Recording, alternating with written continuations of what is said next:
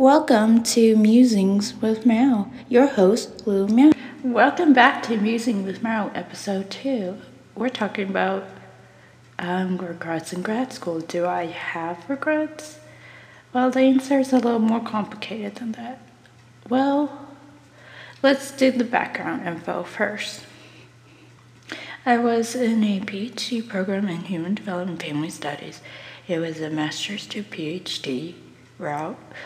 I was dismissed due to some drama with the class and unfair treatment, and was not allowed to master out, even though I only had six credits.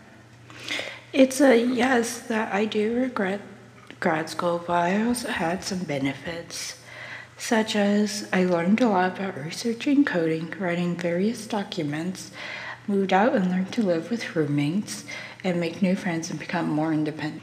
There are three major regrets I have in grad school staying in an unsupportive, toxic environment just for the degree and money, staying in an environment just so I don't disappoint other people, or the prestige idea of having a PhD is I did it just because I could, it sounded impressive.